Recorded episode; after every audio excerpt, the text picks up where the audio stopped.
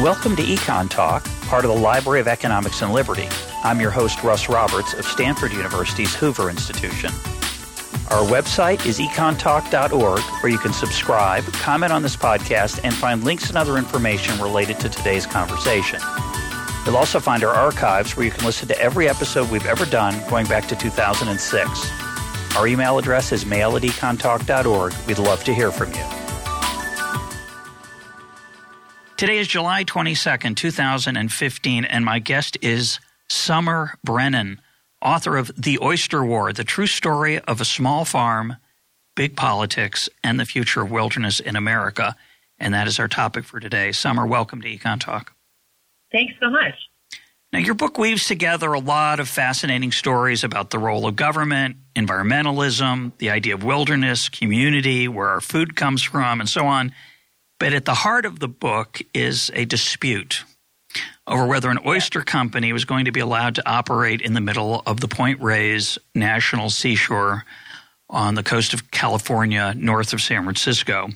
So I want to start by talking about the place where that story takes place, the area known as Point Reyes and the National Seashore. Where is it, and what is your personal experience of the place? Absolutely. Um, well, as you said, uh, Point Reyes National Seashore is north of San Francisco on the coast there, and it's about uh, 100 square miles of rolling hills and open pasture land and some forests and ridges and some really beautiful beaches. And I, I grew up out there. Um, I was born in the Bay Area and from about the age of four grew up in West Marin, which is the community of these small unincorporated towns uh, out in that area. Uh, so I grew up right next to Point Reyes National Seashore and was outside in it a lot, uh, camping and going to the beach and hanging out uh, in nature a lot. It's a really, um, it's an extraordinary, physically beautiful place. Oh yes, it's it's gorgeous. Um, it's there was just a, uh, an article I saw recently that was the top top 10 or top 20 you know, most beautiful unknown places in California, and the top two were, were both in Point Reyes. Uh, so it's a great, it's a beautiful place, natural beauty, but um, the the communities near to it are really interesting and wonderful too. There's a, there's a, a number of, of little towns that have become more popular recently with tourists as well. Um, a great, you know, great food community and a great agricultural community too. Now that we've talked about it on Econ Talk, of course, it's going to be a lot more crowded and less uh, unknown.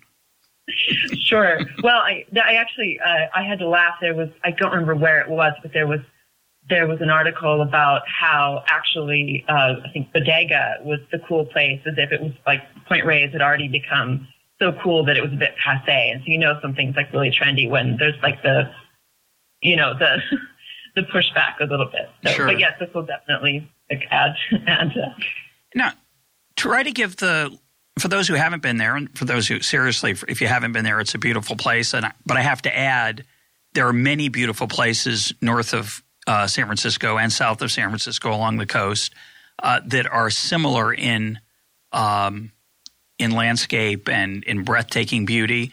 But this is a little less disturbed than some of those. A little, a little, um, it's a little different, and it's a little more disturbed in some ways with human contact. So try to give mm. people a feel for the what it looks like, and what it's. Um, it's not just a seashore. There's stuff going on nearby and on the up to the coast. Uh, there's this unusual mix of, of human activity. Absolutely. Well, what makes it uh, so fascinating, I think, is it does have that mix of of uh, proximity and remoteness. It's it's you know, about an hour's drive from San Francisco with decent traffic. So it's very accessible, uh, but it does feel very remote and uh, it gets millions of visitors a year, but it never, it rarely feels crowded. I don't say never, but I, I've, I've never got that sense. Um, maybe, you know, right near the parking lot on one of the beaches at a, you know, high, high day during the summer. Um, but, uh, historically, it's been a working landscape for a long time. So there's a very interesting mix of uses. So uh, about a third of the park is taken up with working farmland, um, or I should say, I pasture land. It's called the pastoral zone, and there are working uh, dairy farms and cattle ranches there. Uh, there was also a, there's also a Coast Guard station, Um, Picturesque lighthouse. Yes, of course, of course, picturesque lighthouse. Um, and it was uh, so there's there's decades of you know over 100 years of, of history in that in that regard too.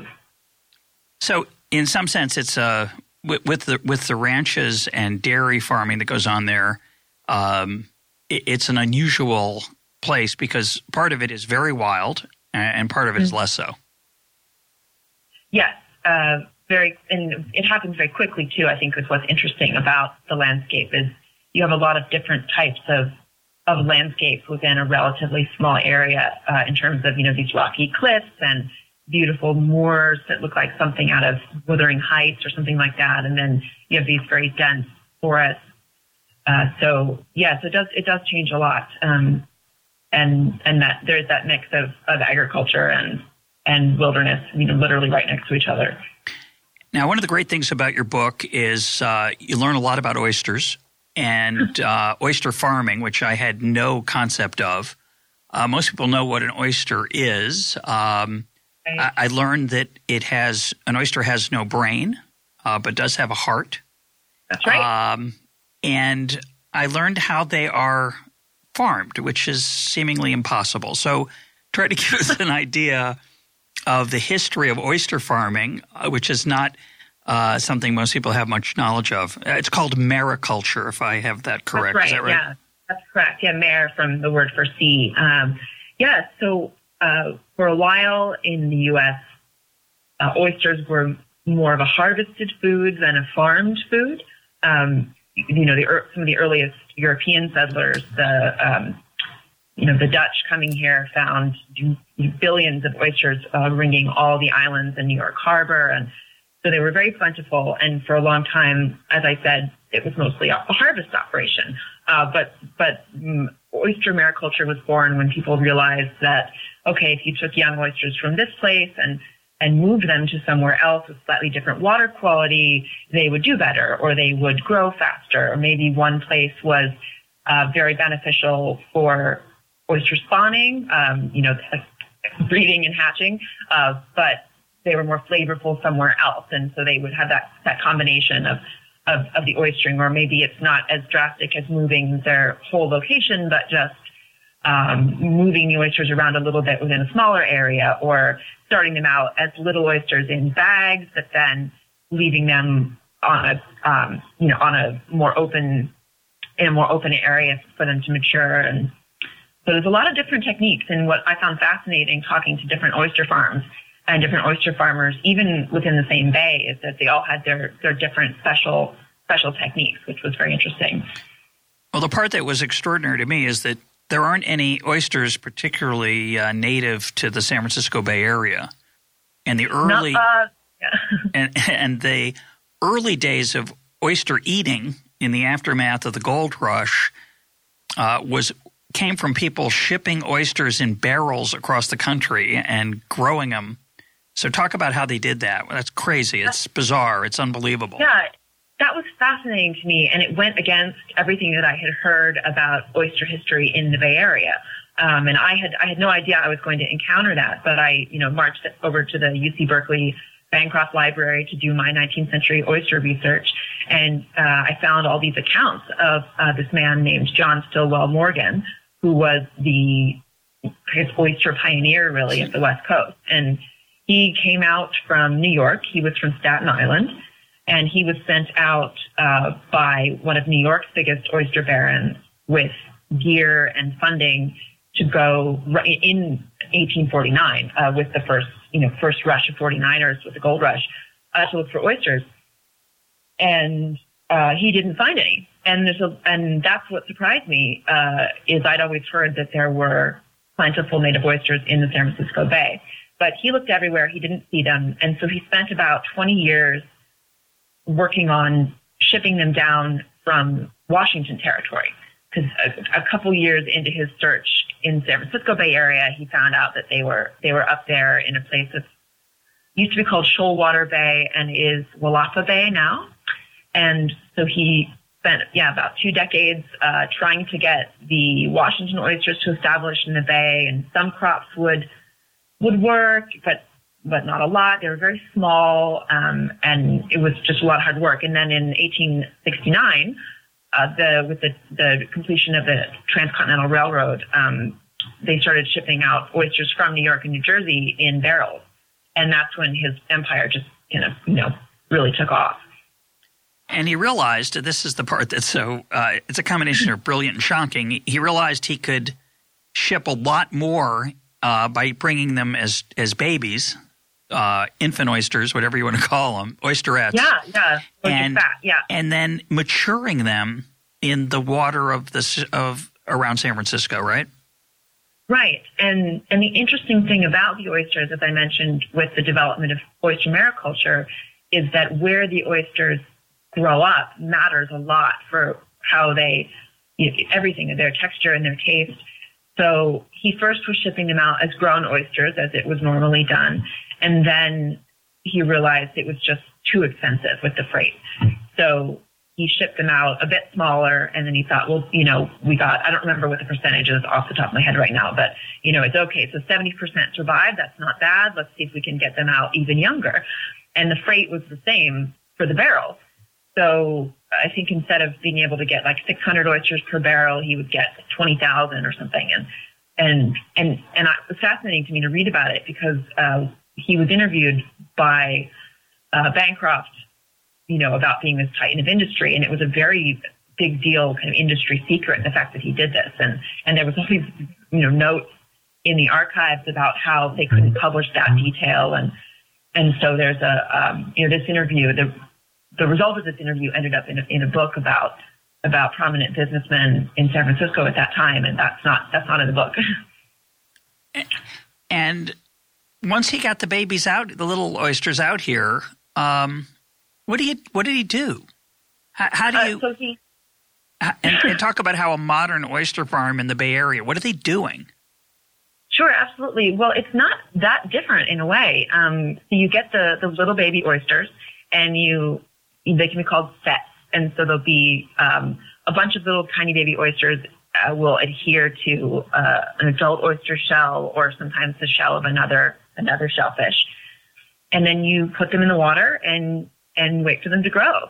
And different species of oysters grow different different rates. Um, as I as I wrote about in the book, I, I went out um, and toured some of the beds at Drake's Bay Oyster Farm, and those oysters took about 18 months to two years, depending maybe less, uh, to mature to to full size uh, that, that they would sell. But in modern times, they're not shipping them on yeah. rail cars across from no, New York. No, no, So what are they? Where are they getting the the little ones from? Uh, sure. Well, the different oyster farms do different things. Um, many, so the majority of the oysters grown in California are the Pacific oyster, which is native to Japan. Um, and so in the early days, those were those were coming in shipments from Japan, but now they they breed them uh, some farms in California breed them. Uh, they have them in Oregon. So if, if they try to breed, you know, their, their, or spawn their own, um, new oysters, but, but it doesn't, it doesn't work out or there's an issue with the water and they all die, they can, you know, order them from another farm and they'll get a shipment. Um, I don't, I don't think they come in, you know, big wooden barrels anymore, but, um, but similar to, to Morgan's day, they'll get the baby oysters from somewhere else or or spawn their own. And this is a stupid question, but you don't have no, to please. you don't have to feed them. no, well, that's the thing. Um, you have to give them. Well, you have to put them in water that has their food already in it. Um, you know, which is algae. So you just yeah, you just make sure that the water the water is the kind that they will like that has enough algae for them to to fatten up, but not too much that they that they choke. You know. And the last, I think, um, fact to get straight before we move into some of the controversy sure. is that um, when we talk about the Drake's Bay Oyster Company, which is the where the dispute uh, is the company that gets involved in the dispute, which is right. located in the Point Reyes National Seashore. Uh, there's no. This is just so bizarre. There, there's no um, place for them to adhere to. There's no rocky bottom or right. So they're suspended on strings. Is that correct? Do I have that right? Yeah. Um, yes. And How do they do that? so the, the, the oysters, they don't have a foot like, like, um, who has a foot? Like a mussel has like a, you know, um, mussels have a, a, a, a uh, I, I'm, I can't remember the name of the anatomy. A thingy. A thingy, exactly. they, you know, um, so, but oyster oyster shells will adhere pretty pretty solidly to something hard, and that's how they stay. And then over over time, oyster reefs build up, where you know the old deceased oysters kind of become part of the hard substrate that the new oysters can adhere to. So baby baby oysters will, um, when they're first born, they're mobile and they kind of swim around the water and then their their exterior will start to calcify. And so once that happens, they will kind of settle to the bottom or settle onto some hard surface and attach and grow there. And they will stay growing there unless you take them off and move them.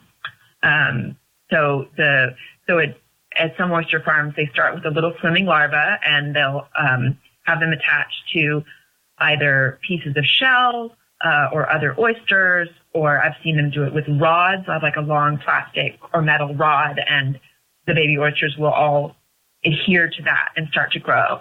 And then when they get a bit bigger, they you know they chip them off without harming them, and then they can move them somewhere else. And so they can put them in a bag uh, for them to so that they're more mobile in the water. So they can put them in one part of the bay, and they can grow for a while there, and then they can move them to somewhere else. And I think I hope that makes sense. Yeah, and I think the last piece to understand is that uh, the action in this story takes place in what's called uh, Drake's. I don't know how to pronounce it. Is it Estero or Estero? You, you know, join the club. Um, it's uh, I always say Estero, but I've heard both. So I'm going to I'm going to follow you. So in Drake's Drake's Estero is a an estuary, an inlet uh, from inside Drake's Bay. Drake's Bay is a That's massive, right. massive uh, sheltered bay, almost like an invert an inverted Cape Cod. You can find that on a map, uh, folks. Sure. And then up inside, uh, up up the estuary is is where the oysters are growing because that way you don't have storms and things that are going to take all your your stock and send them send it everywhere. You can find them in the morning when you need them when you need right. to pick them, right? Yes, um, and th- I guess for, for people to visualize, um, Drake's estro, estro, estero, goodness, see, I can't even, I can't even. no, it's tricky. the estuary, um, it's, it's sort of shaped like a, like a wonky, wrinkly glove a little bit in the sense that it's got five main sort of fingers that, that kind of reach out into the land. Um, I heard somebody say it looked to them like a chicken foot, but I'm going to go with glove. Um, so that's that's sort of the, sh- the, shape of it, and it is sheltered. And and oysters are often grown uh, in estuaries or in bays near where a river feeds in. Uh, they they like brackish water, and uh, when there's a little bit of fresh water getting into the oyster, sometimes they they'll have a sweeter taste, which a lot of people like. So that's the best environment for oyster growing. So now let's move to the controversy and and. Okay on the surface, um, this is a very small story. It's about 31 workers living in, many of them living in not fancy shacks or cabins or. Yeah, very modest. Uh, uh, near the water, uh, growing these oysters, harvesting these oysters. It's a very small operation. It's hard mm-hmm. to imagine that this is going to become a national story that's going to get people really riled up but it, right. but it does, and oh, that's uh, a good chunk of the book. So try to give us a thumbnail of what the fight was about and um, and what happened. It's sure. a thumbnail because obviously we could we could spend the rest of the time just on this, but give us just the overview. Well, the basic, the succinct overview is that um, there was this oyster farm in the estuary on and off since the 30s with different ownership, but one ownership from the 50s until uh, 2004. And then uh, a cattle rancher from next door bought the oyster farm, and the National Park Service said that the lease would be terminating in 2012, and the new owners did not want the lease to terminate. And so there was a big battle over that and if they could extend it and uh, why they would or why they wouldn't, and whether the farm was harming the estuary or not, or benefiting the estuary or not. And since the reasoning for evicting the oyster farm was that the area wasn't just in a national park, but a wilderness area, there was a question of what is wilderness and what belongs in wilderness and what does that really mean? Yeah, I want to talk about that, but one, one I think Sure. deta- one detail we got to mention is that between the establishment of this farm in 19 in the 30s, 1962 is is the pla is the time when the Point Reyes National Seashore Act gets in place.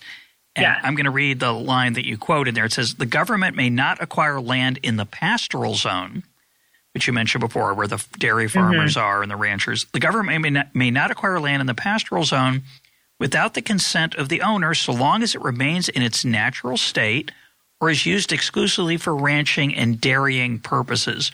And of course, Yeah. that description grandfathered in essentially the farmers in the area if they were farming cows.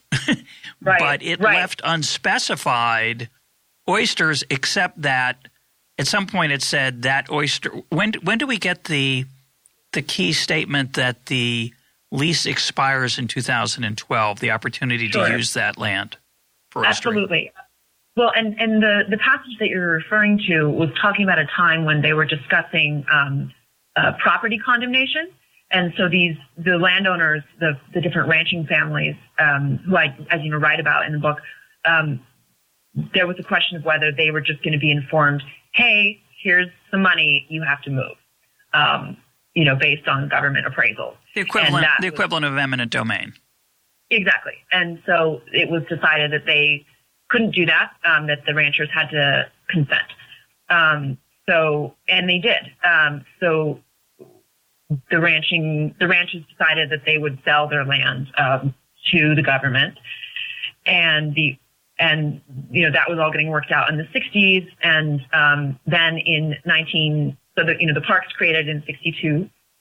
Um, and the oyster farm that was in existence was called the Johnson Oyster Company, and he only had a few acres. So you know these ranching ranching guys had you know hundreds of acres and lots of land, uh, really valuable land. And uh, Charlie Johnson just just had a few next to the estuary because he didn't own the estuary. He just had uh, you know leases to to farm oysters there. So he sold in uh, in 1972, and at that time he signed a lease which had a paragraph.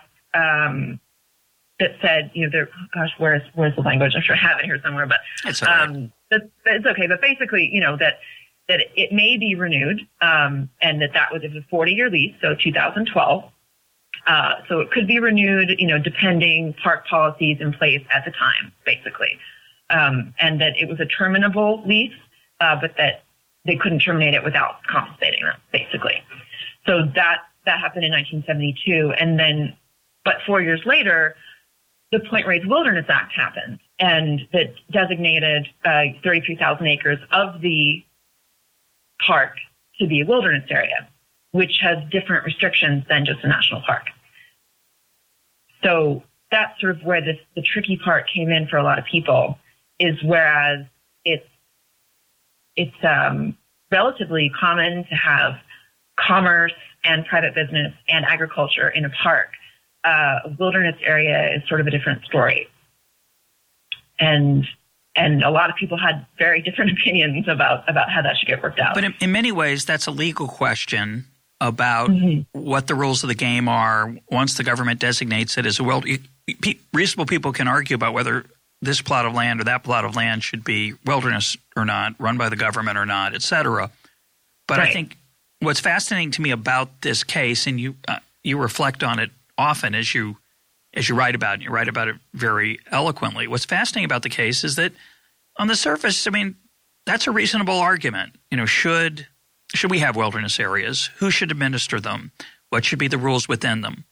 Uh, that, those are interesting policy questions. People disagree about them, but that's fine. That isn't what this turned out to be about in the public sphere. In the public sphere, this the way I read your book, and I want to get your reaction to this. In the public sphere, the debate was about whether this was fair, because Yes. poor Mister. Uh, so in, in 19, you said it in 1972, uh, Mr. Johnson signs a, uh, a a deal with the with the federal government that says he has use of the land for 40 years to farm Right. oysters, and after that, it, the lease runs out. It may not or may be renewed. In the meanwhile, uh, it gets declared a wilderness, which means it's probably not going to be renewed. And mm-hmm. he runs out of money or doesn't want to do this anymore. And in 2004, he sells it to another key player, which is Kevin. How do you pronounce his name? Uh, Lunny. Lunny. So the, the mm-hmm. Lunnies own this farm. They rename it the Drake Bay's Drake Bay Oyster Company and uh, and that's Francis, Sir Francis Drake, by the way, is who that area is named after because it's a beautiful story. You talk about it; it's really nice about the Golden Hind being anchored offshore. I really like that. Yeah. So yeah. Kevin Lunny buys this property with the knowledge that he really only has a guarantee of eight years. Right. And I guess what the dispute is about, and I think people who might disagree with your book, mm-hmm. you, you claim otherwise, but the dispute is about: is that the case? Is it? Right. In other words, if I say to you, uh, "You're buying this for me," and uh, you know, I've got to tell you, you've only got it for eight years. Okay, well, that's life. Uh, maybe it'll be renewed. Uh, maybe it won't be. But you suggest that time and time again, when Lunny tried to see if it could be renewed, the government said no. You could disagree yeah. with that or not. You could argue it should have been renewed. You could argue that it shouldn't be wilderness. But there's no deception.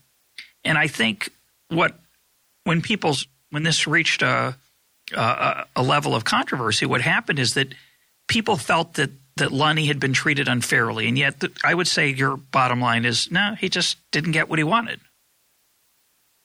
It's so hard because you know I was just um, I was just looking at some photographs of the the oyster farm the other day, and it was such an emotional issue, and I really I really feel for everybody that was involved. I know that they cared so much about the farm and all the workers who, you know, while while Drake's Bay Oyster Company only existed starting in 2005, many people had worked there for decades.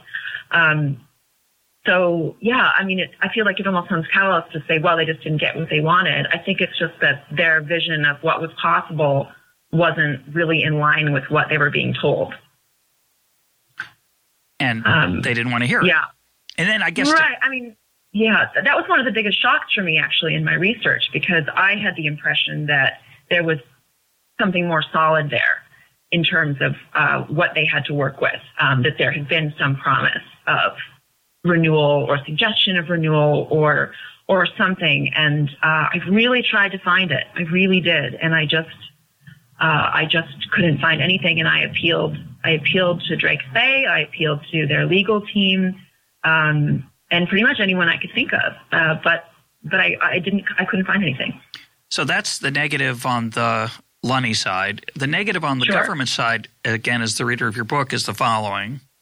Uh, at various times in this debate over whether maybe we should, maybe the government should give them a lease extending past 2012, it appears that government science uh, was either in error or um, uh, strategically manipulated to make the case that oysters weren't good for the bay.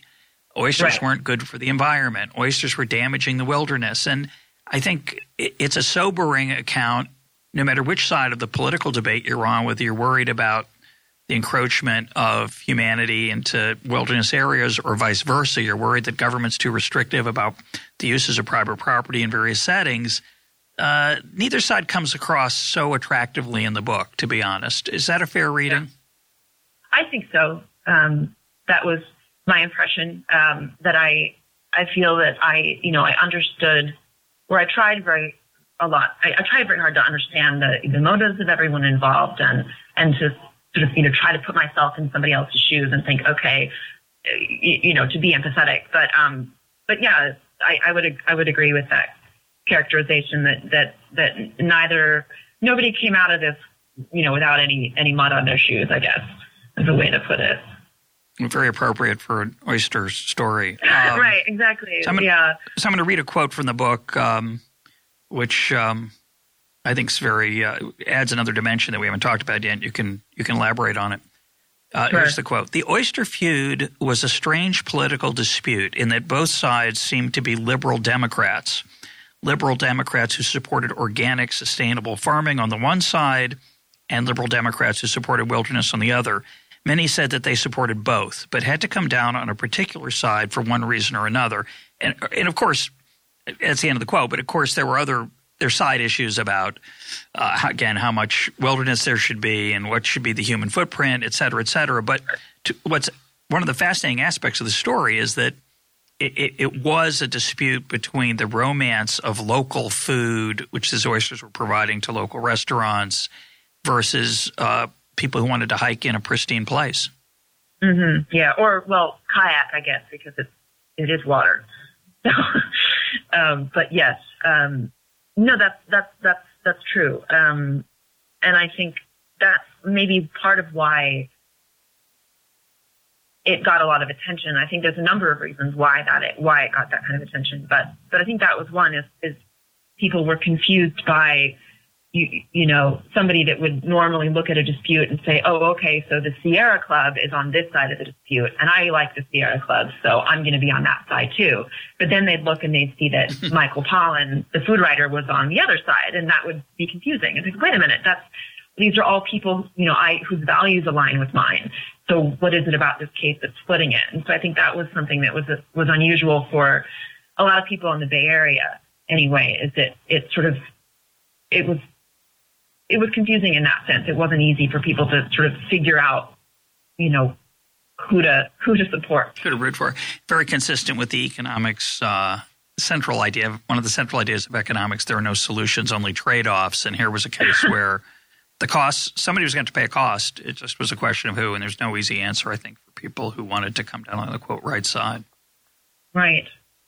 Right. And it wasn't entirely liberal Democrats, too. I mean, um, you know, I, I believe the Drake's Bay Oyster Company owners identify as Republican and there were others. So, you know, there's, I, I don't want to overly oversimplify it in that it was only Democrats involved. No, um, I know it, but I know, we know what you but, meant. But exactly, but yes, that was, that was an unusual, or I don't know if it's really that unusual, but something that was of note to, yeah. to some reporters. And I guess uh, it gets very ugly in parts. Uh, people, yeah. uh, friendships get, I'm sure, ruined and ended over this dispute. Um, I, I, found it interesting that nobody, got, as far as I know, nobody gets killed. Um, yes, there's no. the only shooting takes place is with a camera, which is an embarrassing episode in the book that you recount of, oh, of somebody video trying to videotape surreptitious activity or inappropriate activity by the oyster boats and its effect on there's seals. That's yeah, that's mm-hmm. that's an amusing um, comedy of errors, really.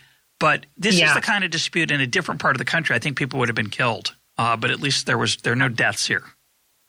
Yeah, well, I, um, yeah, thank goodness. Um, you know, when I was, yeah, I shouldn't even say it. When, when I was thinking of writing this book and speaking to people about it and publishing, somebody said, well, you know, no one's been killed yet, but there's still time. I was like, oh God, I know all the people. Don't say that. It's horrible. Um, but no, I mean, I had reporters say to me that, you know, before this had wrapped up, uh, that they expected militia groups to show up and that guns would come out. And I think I think you're right. Had it been somewhere else, um, that may have happened. I think they were referencing the, you know, the Bundy Bundy Ranch oh, situation. The, the, Marin area is not known for its hunters, which um, this pro- the gun ownership in that area, r- part of the country, is relatively low compared to others. It is. Uh, there's a real stigma to hunting for a, a large uh, amount of population in the Bay Area, which I talk about a little bit in the yeah. book, as you. Um, yeah. yeah. So let's just finish the story and then we'll talk a little bit about the okay, okay. consequences. So the end of the story is that 2012 comes along, the permit is not extended, and the Lunnys right. go to court. What happens then? Uh, yeah, so they they sue the federal government. Um, you know, in a nutshell, basically just accusing them of capricious action, and uh, but they are they are denied, and they try to take it to the Supreme Court, and that is ultimately also not taken up. So they lose their battle and there's a settlement about what they need to do to clean up and come, you know, I guess spoilers, but, uh, you know, at the end of 2014, they had to leave. And so they closed down the farm and, and it's no more. And now the park is working to clean up, clean up the area where the farm was.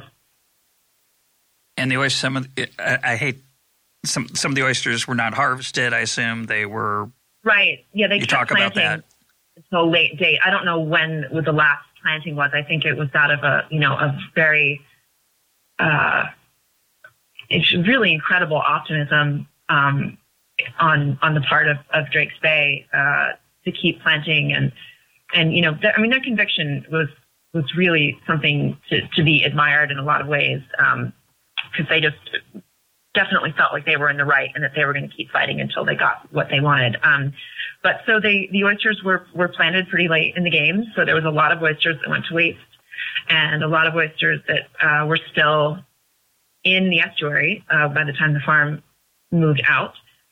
Uh, and there's probably still some out there. Um, but uh, they've you know put out warnings that there shouldn't be shouldn't be consumed. I, I don't know. They may have gotten them all by now, but there was many many still there. Yeah. Uh, I, did, did they have any predators, by the way?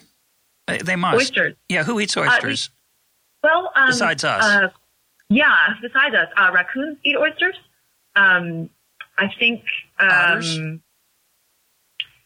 p- pardon? Do otters eat oysters? I feel like they do. Uh, otters probably do. There aren't many sea otters around Drake's Bay, and I don't think I've, there've been river otters in the estuary, although they are returning to the area and some sea otters too.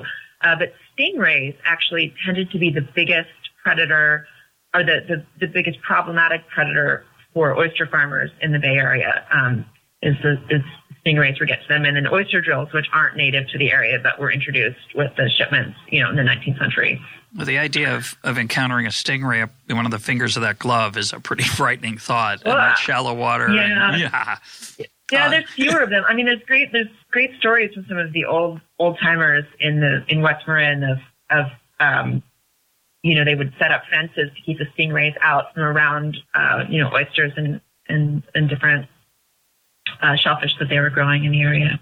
Let's let's talk So- about wilderness. You you have a lot of thoughtful Okay. things to say about it. I, one of the um, fascinating aspects, of course, is that as you as you put it at one point, uh, it's a lovely idea that many people uh, care about deeply. That that the land should be returned to its wild state. But as you ask, Right. Wild as of when?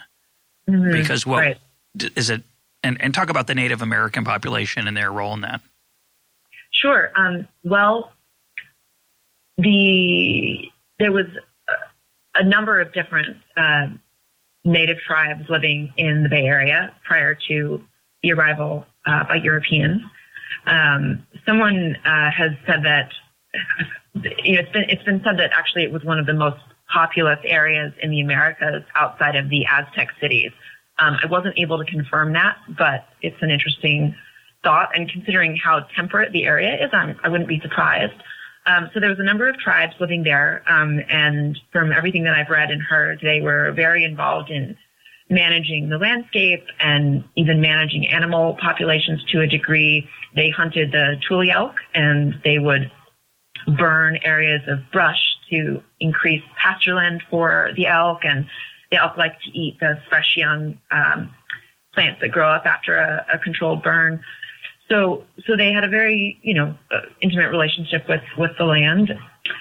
So the native populations managed the land very closely, as I said. And, uh, but there was a lot of changes that happened as soon as the Europeans arrived. Uh, as I write, many of the, the grasses that you see in California in general and in the Bay Area are not native grasses.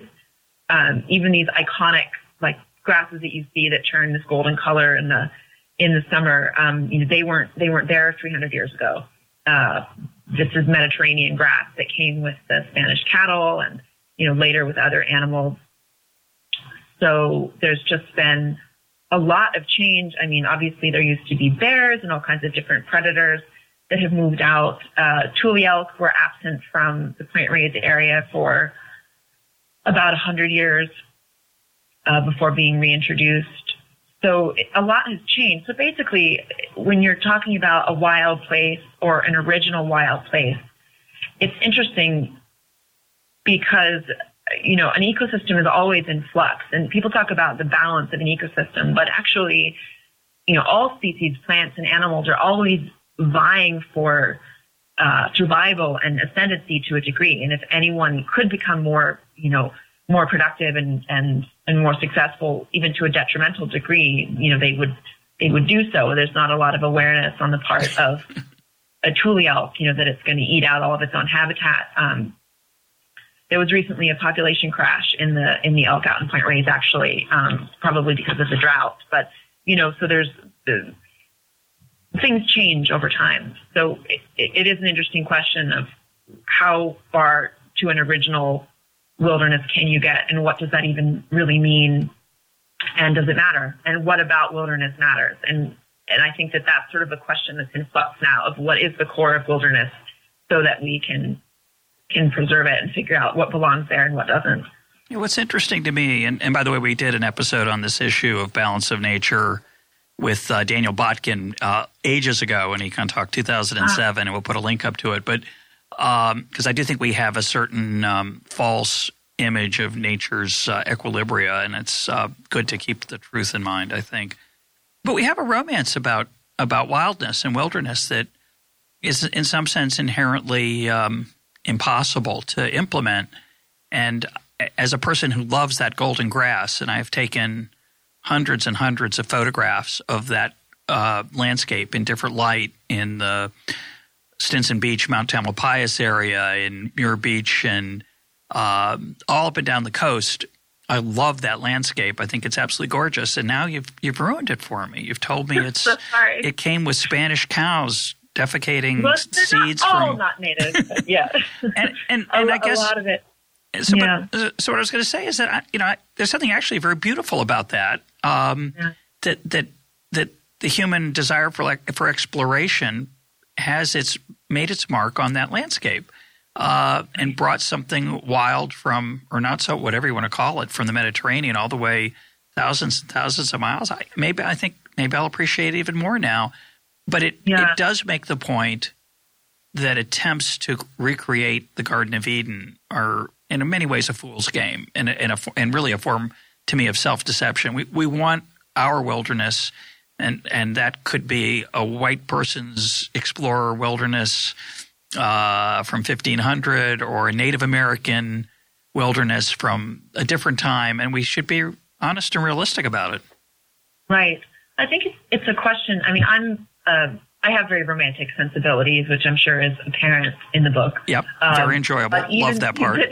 oh, um, but even so, I think when it when it comes to thinking about wilderness, I think I'm more of a realist or a, I guess a functionalist than a romantic in that I think what matters it, it, matters less the technicality of native or non-native or how long something has been there or not. And, and that's why I think I, I write this, that one of the central issues of this story across the board was one of belonging, of what belongs where and who and why and who decides. And that can be an oyster farm or a kind of grass. And sometimes something's just too late. And, you know, the grasses, the California grasslands have reached a new equilibrium and you know they, they, they have their own system going. So nobody's going to go and like rip up all of the the non-native oat grasses in, in California. Um, I, I've never met anyone that wants to. Um, so you kind of have to. Sometimes when somebody says, "Well, just because something's non-native, we should take it out," there's there's foxgloves growing in Point Reyes National Seashore, which are not native. Um, and I happen to like that flower a lot. Uh, hmm you know, somebody might make an argument that because it's non-native, it doesn't belong there. Um, but you could also say, well, it's not, it's not hurting anyone. And, you know, it's growing right next to grass. It's also technically not native. And I live near there and I'm not native to this part of the world. So, I mean, I am, but, you know, not ethnically. So yeah, it's, yeah.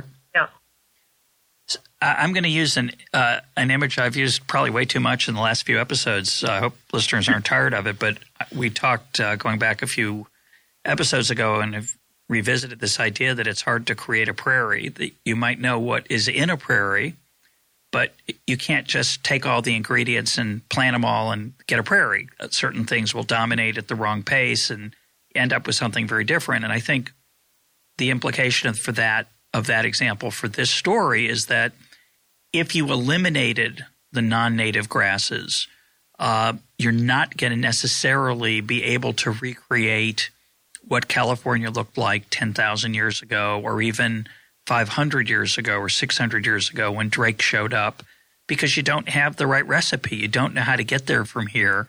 And so inherently, you have to be doing something that's partial, that's imperfect, that has to accept the fact that we can't go back to that Garden of Eden wherever you want to date it.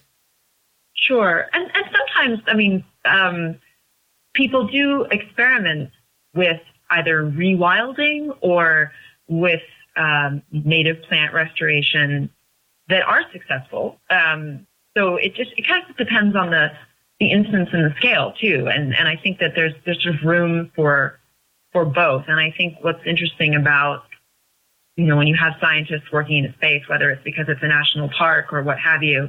Um, you know, I think I mentioned in Point Reyes there was all this uh, European beach grass, uh, continental beach grass growing, and and there's an area that they they pulled out large tracts of it, and a lot of local people kind of just rolled their eyes like, oh, why? Like, what's the point? It looks nice you know, we're used to it. It's been there for over 100 years. Like, leave it be.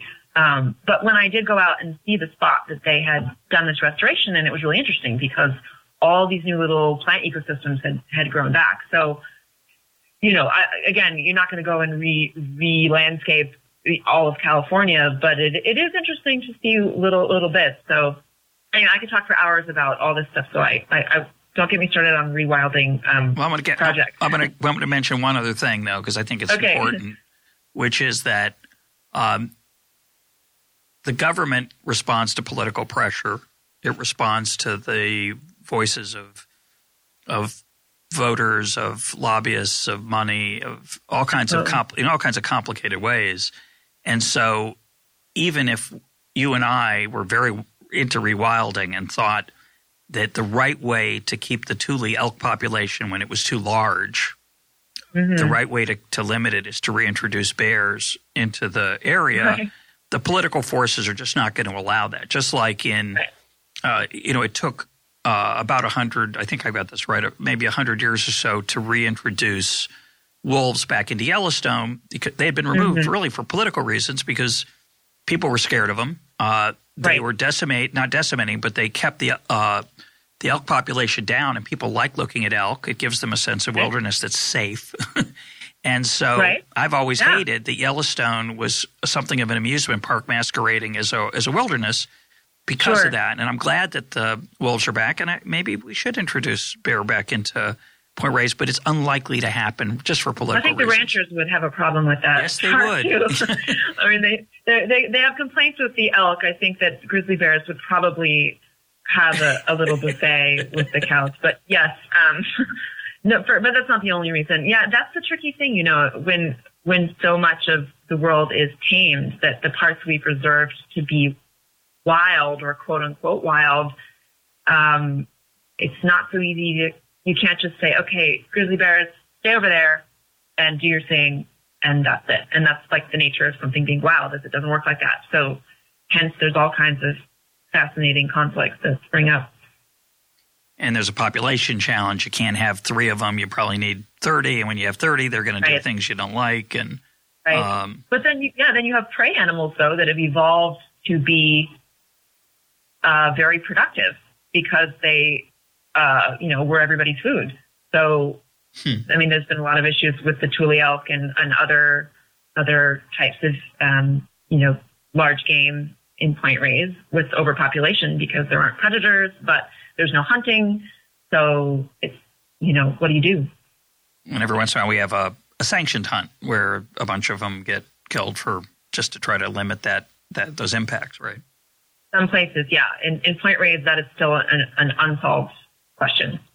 Well, the part what you're right about the deer in there, um, which is another ungulate of the region for a long time um, yeah. is really very beautiful, and, and encourage people to encourage people to read the book for a lot of reasons. But one of them is to read about the white deer, and uh, it's really um, special.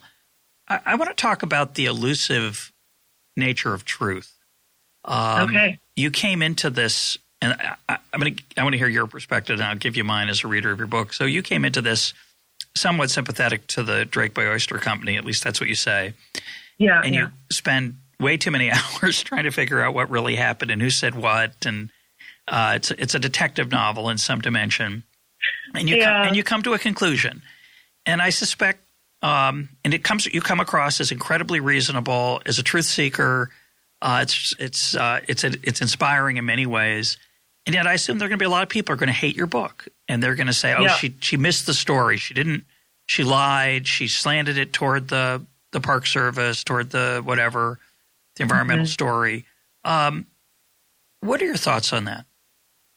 Well, I certainly didn't lie. I mean, if I've, you know, if I've, if I put anything in there that doesn't turn out to be true, um, we'll just correct it. Um, you know, I have all my sources, and there is a bibliography at the end of the book. Um, and I did my best to fact check, and someone else fact checked. So we did what we could. Um, and you know, um, this story was huge, and there were so many wormholes to fall into. And, um, you know, towards the end when I was writing this, I read this book um, by Eula Biss called On Immunity, uh, which is another controversial topic about um, vaccination and different things. But at this one point, she writes about how in her research, um, she felt like Alice in Wonderland falling Hmm. through this shaft of like books on all sides, you know, more than she could ever, more than she could ever read.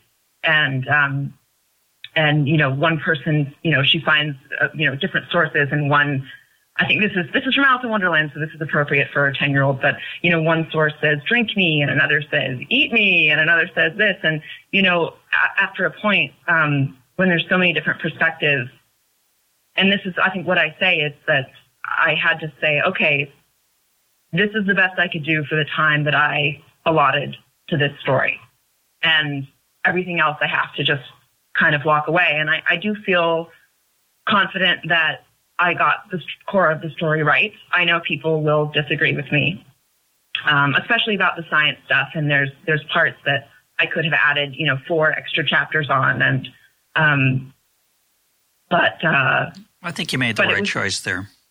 yeah, I mean, you know, it, it's it's a book. I didn't want it to be too long. It's not an encyclopedia, and I think especially people that were insiders to this um, will surely be outraged over one thing or another, just in the sense of, oh, but she didn't write about this part of the story, or she didn't write about this, and I and I do say that. I say that there's lots that I I left out. Um, there's things that I left out that would have made both sides look better and worse. Um, and but in the end, I think that I tried to be, you know, I tried to be fair and representative, and you know, and it isn't a secret. Um, in, in the end, I was I did not get a final interview with uh, the Drake's Bay Oyster people uh, that I wanted. Um, they didn't respond to any of my requests at the end. And so that's, if anything's missing, I think it, it is that piece because I would have liked to get a more individualized take. Um, what I had to settle for was what they said on public record to, you know, other media and they were very vocal about it. So, so that's, um, Well, that's like yeah. I- I mean, you know, I- yeah, I it, was, mean to- it was such an, I didn't mean to accuse, I didn't mean to accuse you of dishonesty. I don't. No, no, it's okay. I, I- know people will say that. I well, mean, they will, but but you what. I meant, what I meant was that this is such a complicated story. You do a beautiful job giving it a narrative arc. And Right. inevitably, as you say, you have to leave some things out that, that might have shaded one's feelings as a reader toward one side or the other. And Sure. yet, and yet, um, what you gave to me as a reader was that enough to make what appears to be a decision about Mm-hmm. the fairness of it. Again, whether it's a whether it's good public policy or not, it's a whole separate question. That's not what the Right. book's about. Uh, you know, we all have have preferences on that, and and and mine, by the way, are, are sympathetic to the idea. Although I, I would I wish there were private wilderness, and there is some. Uh, Mm-hmm. national parks are one, are one of the few things that governments do that I happen to at least enjoy and feel I'm getting some of my money's worth. So, so, so for me, Right, right. As, as a big private property guy, uh, I'm okay with the fact that these people didn't get to use this land. I, you know, maybe it would have been better. It's hard to know if it's really not damaging anything. But I don't Right. have any romance about oystering on Drake's on Drake Bay, Drake's Bay. Um, so to me, this is just a non. I, I- I can't get outraged about it now, but partly it's Yeah. because I read about it from you. So I'm wondering if I'd read about it. I did some. I read some other stories about it preparing for the interview, but I'm wondering could could someone have constructed a narrative that had a different emotional appeal? Uh, it's it's just an interesting question. It's not a. I don't know if there's Yeah, an I mean, I, you know, I think in general, um, for a lot of the other narratives, um, because the park employees were not permitted until it was over to talk about their involvement at all. Um, the personal element, I think, was missing. So, you know, one of the main characters in the book is Sarah Allen, the scientist whose work got called into question. And um, so I think that, you know, I, I made attempts to talk to everyone in, involved individually. Um, and so I think that I, I think maybe one of the reasons why you get that impression from the book is there's a little bit more of a humanizing aspect to a side of it that you didn't see as much of. Um, but I don't know. I mean, I think also I had to get some perspective on it. And when you're in the middle of it and you're hanging out with people who are so stressed out about losing their business and they're crying and their children are crying, I mean, you just get so wrapped up in it emotionally. And it's, it's hard not to because this was such a big deal.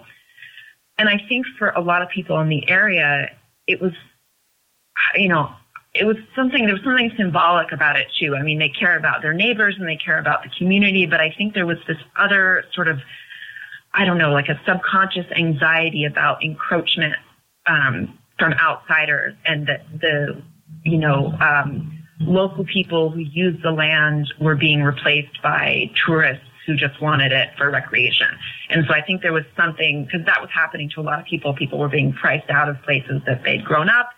Um, you know, a lot of rentals where normally, you know, a young family might live. It was being put on Airbnb instead. And, and I've never actually heard anyone say this, but I feel like it's not an accident that, that this dispute became such a big deal at a time when the, the community was changing so drastically from the one that I grew up in, which was much, much mellower, more kind of hidden to, um, you know, uh, the demographics were changing. I guess. Yeah, anyway, well, it's um, more of a. It's more of a.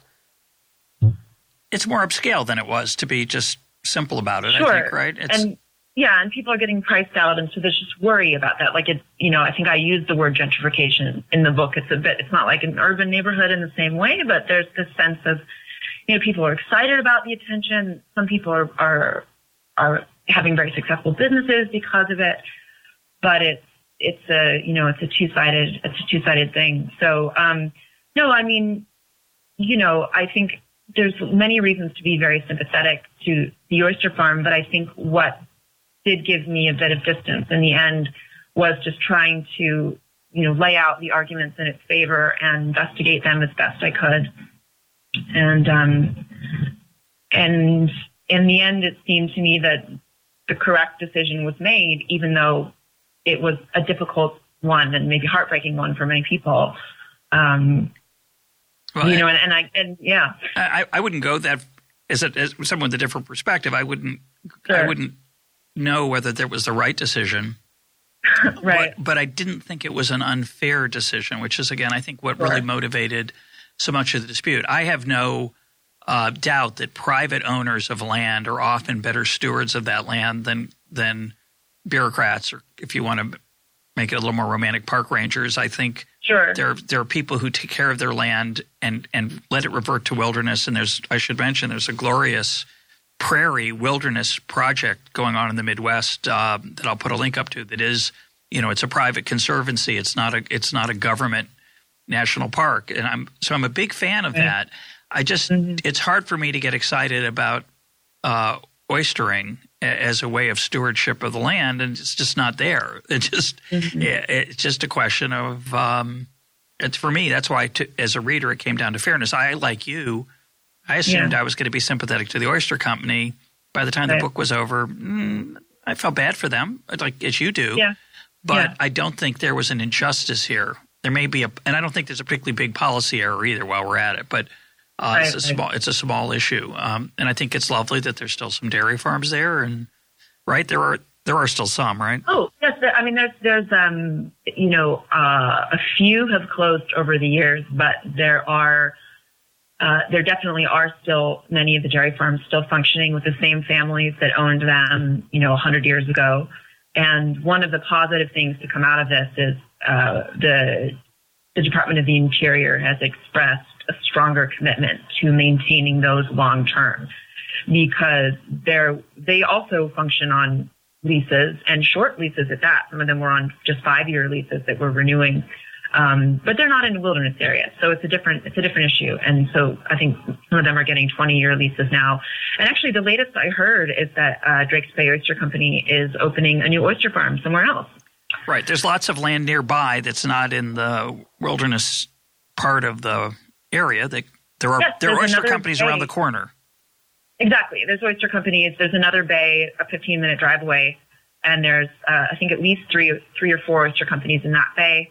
I don't know if there's space for them. Um, I was talking on Twitter with one of their someone who's volunteered uh, communications work for them over the years, and you know she was saying that she couldn't tell me exactly where yet because it wasn't you know 100% nailed down, but they've ordered a bunch of supplies from China for some new techniques, so they've got they've got stuff in the works, and you know, um, and that actually just found out about the last couple of weeks, so that didn't make it into the book, but so seems that there will be a Drake's Bay Oyster Company, uh, just not in Drake's Estero. Let's close with your um, personal experience. You, you talk about, uh, you've talked about here the challenges of listening to people cry about the what's going on in their lives, and it, I'm sure it was a it was an incredible experience to write this book and do the interviews and do the research. Um, and if all goes as planned, this this interview is coming out the day before your book is to be published, Yeah. um, and you're going to get a set of reactions um, uh, all over again. What are your thoughts on that? I assume some people are going to love your book and others not so much. Um, Yeah. And what does that mean for you as someone who wants to go back there? I'm sure, and from you know, and enjoy Sure. that that area. Yeah, well, I mean, I'm from there. Um, you know, but family members still live there. Um, as I say in the book, you know, my stepdad is one of the librarians in Point Reyes, so I, I've got roots and family, and I'll be back. And and you know, I think the thing to remember is that there are people that in the community that are very vocal about this and care a lot, and there's people that don't care so much at all. And people that somehow magically have like not even really heard of it or seen these signs around about it and don't really know what it is and don't really care. Um, so you talk about the community, and there's a lot of there's you know they're small, but but there's a lot of people in the community who have other things going on. So I'm not worried about you know the community per se. I mean, with the story, um, I did my best to tell you know the truest version of the story that I could, and I and I wanted it to be a, a you know a compassionate take on it. Um, that was important to me, and you know somebody uh, was worried about it being a hit piece, and I, I hope it doesn't come across that way because that wasn't you know wasn't my intention with any with anybody. Um, but I don't know. Yeah, people the people aren't going to like it. I mean, and you know I um there's people I interviewed uh, for the book who cooperated and you know agreed to be interviewed and answered all my questions, but still just didn't really like that that the book was happening, but understood that they had you know become a part of a story that had you know national significance and national interest and has been written about in the New York Times and Harper's and been on CNN and Al Jazeera and Fox News, and so it's it's not a private story anymore. And um, you know, so I don't know. I, I have I have mixed feelings about that because part of me feels strange about you know telling these telling these stories, but I, I was I was careful not to betray I think anyone's privacy with things that wasn't already out in the public sphere or you know that they had that they you know consented to have. So um, so I tried to do this whole thing honorably, and people aren't going to like it because it's not the version of the story that they would tell personally. Um, but I'd encourage them to tell their version of the story if, if that's what they want to do. My guest today has been Summer Brennan. Her book is The Oyster War. Summer, thanks for being part of Econ Talk. Thanks so much, Rev.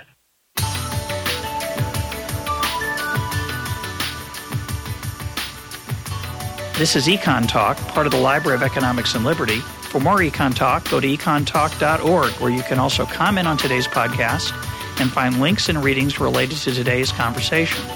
The sound engineer for Econ Talk is Rich Goyette. I'm your host, Russ Roberts. Thanks for listening. Talk to you on Monday.